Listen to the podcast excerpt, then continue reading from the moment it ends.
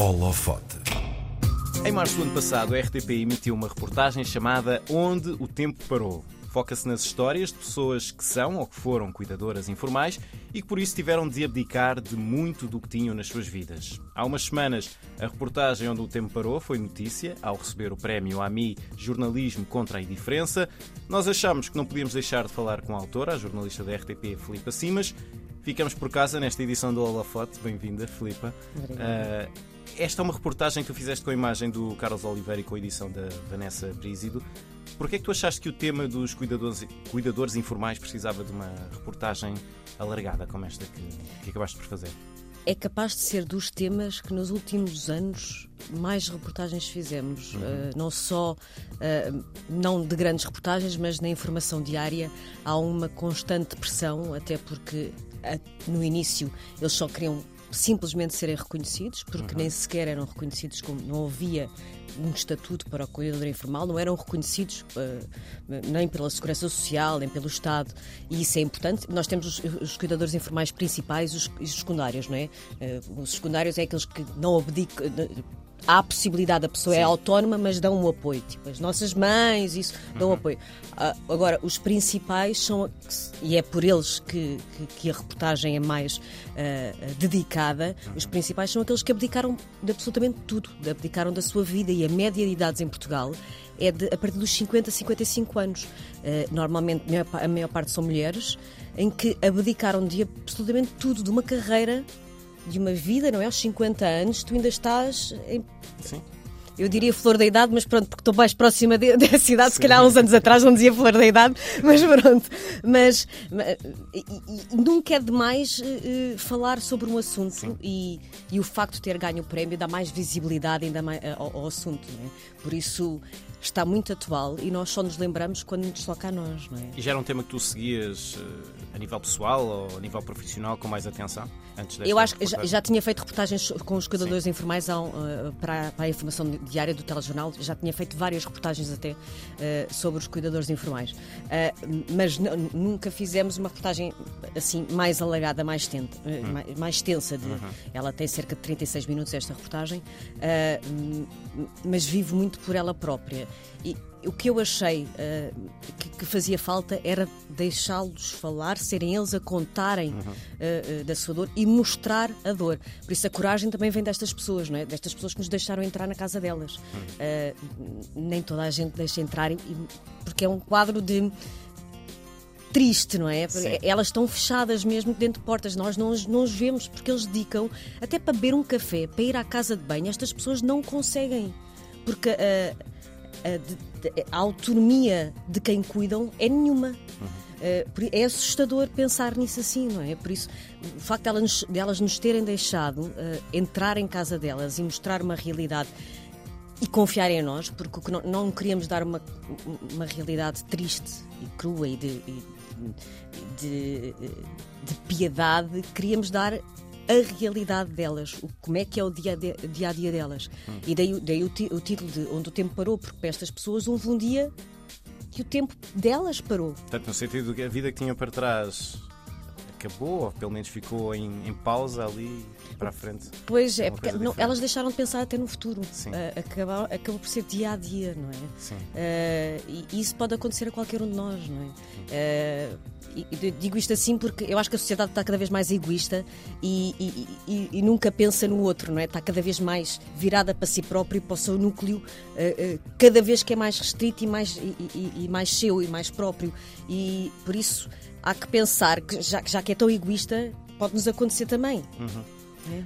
Como é que tu encontraste estas, estas pessoas? Há quatro histórias durante esta reportagem. Como é que tu chegaste até elas? Tiveste alguma preocupação em que fossem. Uh, histórias distintas, como, como que a mostrar um leque alargado do que pode ser um cuidador informal? Nós, nós queríamos que, que fosse mesmo o, focado nos cuidadores informais principais. Que me ajudou a arranjar os contactos, porque isto uh, não é fácil. Um trabalho é? de equipa, sim. Foi, uh, uh, nós temos uma, a Rita Rodrigues, da, da, pesquisa, da grande reportagem, que, que nos, às vezes eu estava em campo numa, numa reportagem, estava ela a ligar-me, olha, ver se esta, se, esta, se esta ajuda, se esta se esta funciona, e eu falava com as pessoas e tentava perceber qual era o ambiente delas, se se enquadrava para a reportagem ou não. A Associação dos Cuidadores Informais também ajudaram muito uhum. uh, nesses contactos, nessa. Uh, mas depois tem o outro lado, é se as pessoas nos deixam, porque eu, eu não queria ninguém que me pedisse para tapar a cara, uh, não queria ninguém que me pusesse. Queria que entendessem o objetivo da reportagem e, e que, confiassem. E, e, por isso acabou por ser um bocadinho limitado por toda a envolvência, não é? Aquelas foram as quatro histórias que nos chegaram com essas características. Eh, mas sim, tentámos, elas não são todas, não são todas em Lisboa, não são no Porto, são, são, são dispersas pelo país. Eh, por acaso calhou assim, mas foi as que na altura nos deram uh, a possibilidade de poder contar a história delas.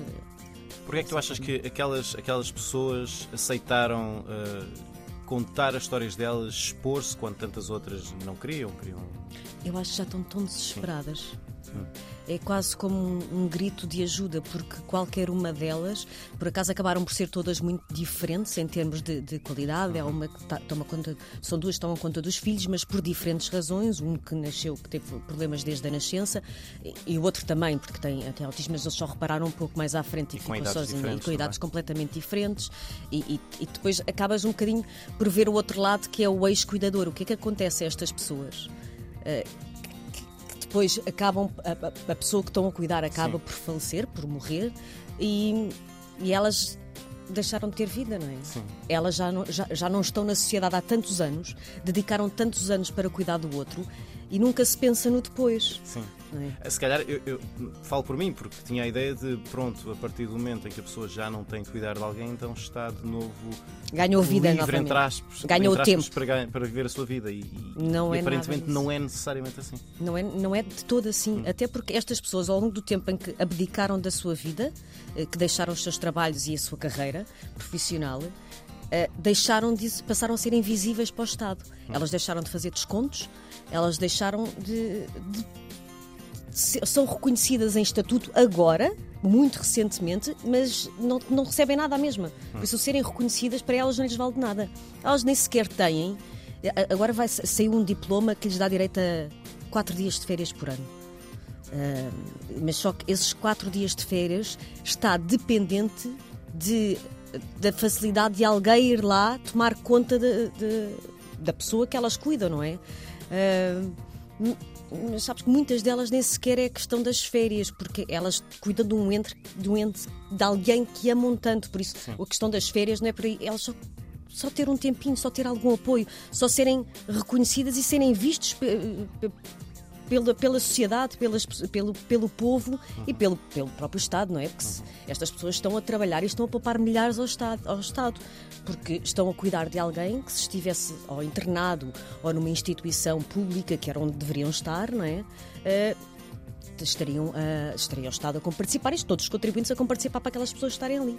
E, no entanto, não, estão em casa a serem cuidadas por, por outro, não é? Que não é reconhecido como tal quando tu, antes, antes de lançares no, no trabalho de campo, qual era uh, a tua ideia de mensagem que, que, querias passar e quão diferente é que isso foi depois de teres feito o trabalho de campo e, e passarem à parte da, da, edição e do que teria de ser a, a não, reportagem final? É, é, esta reportagem é um bocadinho diferente. Uh, não tem texto, não é? Sim. A história é a contada. A voz não aparece, é, é sempre voz, na primeira pessoa. Exatamente, a voz é contada na primeira pessoa, precisamente por aquilo que falávamos há pouco, que era.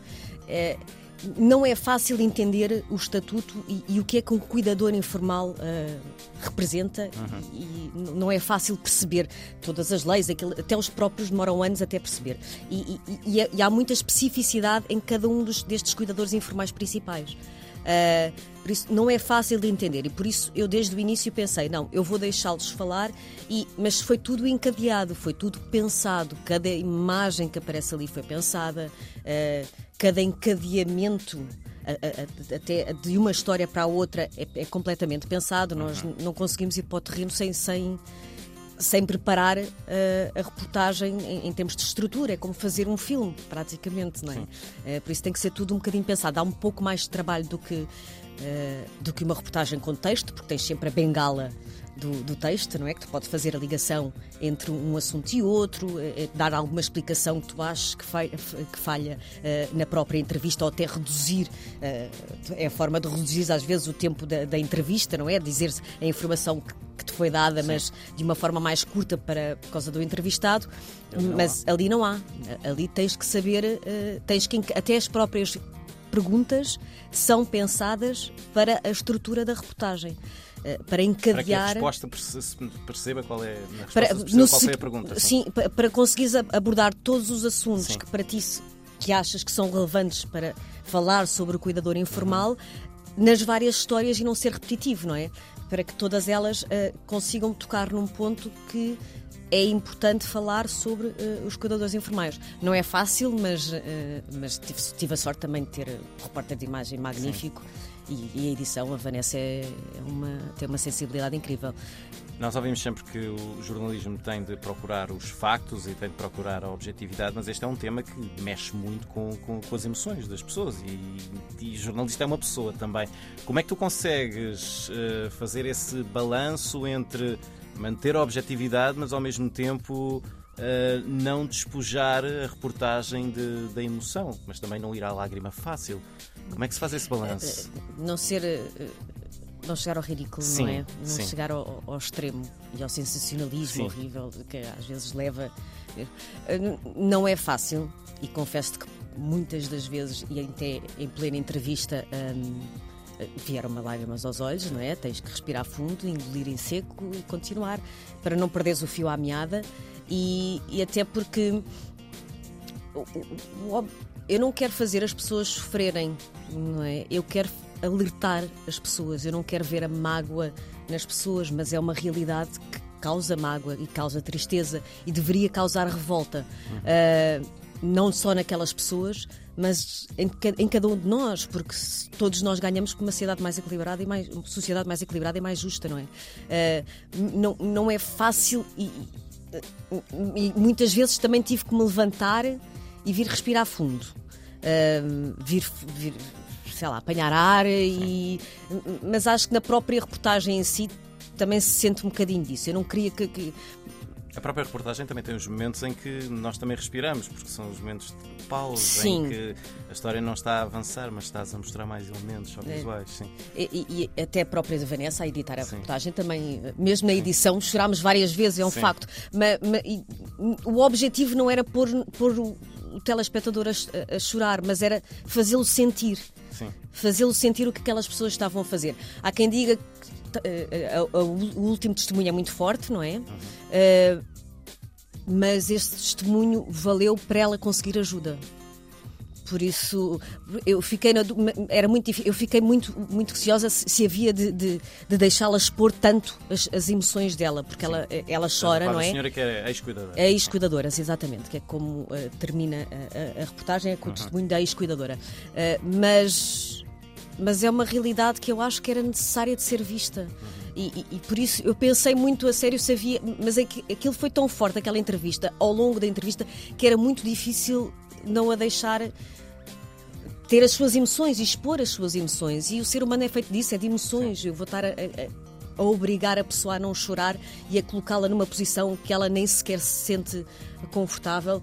Por isso eu deixei, deixei correr, mas, mas essa parte pensei muito se haveria de, de expô-la tanto uh, a chorar. Mas é realmente como ela se sente. Uhum. E, e, isso valeu pelo menos pelo, pelo lado de que chegou ajuda para essa pessoa. Por isso para nós. Missão cumprida sim, nesse, nesse sim, aspecto. É. Vamos falar no prémio, no prémio AMI Jornalismo contra a Indiferença. Uh, este é um prémio com, com candidatura. Porquê é que decidiste submeter a, a reportagem a este concurso? Por Sentias que era um. Por pedido de uma das famílias. Ah. Porque eu nunca. É muito raro eu concorrer. Nós. Para, concorrer, para ganharmos um prémio de jornalismo, nós temos que concorrer a eles, certo. nos vários prémios que existem. É muito raro eu conseguir concorrer, porque eu, quando acaba uma reportagem já estou noutra. Não, não consigo, nem tenho tempo, nem, nem, nem vejo as datas, nem, nem sei. Não faço a mínima ideia. Mas foi a mãe do Salvador que, na entrevista, que se virou para mim e, e disse-me: Filipa, vai-me prometer uma coisa. Quando aparecer um prémio adequado à reportagem, a Filipa vai concorrer. E, e, foi, e, eu decidi cumprir e, e até anotei uh, o pedido dela e, e, foi, foi, foi, pela, foi por uma mãe, precisamente foi pela Anabela que, que eu acabei por submeter a reportagem. Já conversaram depois disso? Já, já. E curiosamente a fazer esta grande reportagem que, que, estou, estava no Hospital Dona Estefânia por acaso, com o Carlos Oliveira também, uh, e encontrei-a lá que estava com o filho, o Salvador, de vez em quando tem que ser internado porque tem, tem picos, não é? Sim. Ele estava com uma crise no pâncreas e ela estava lá há cerca de um mês e curiosamente cruzámos-nos uh, os, os três e, não sei, e ela deu-me um grande abraço e, e agradeceu imenso o facto. o facto de ter, de, de, ter concorrido ao prémio e termos ganho o prémio, porque é, é, isso que eu dizia, porque traz mais visibilidade ao assunto. Hum. E é o que nós queremos, não é? O que nós queremos é que, que para fazer a diferença, é trazer visibilidade.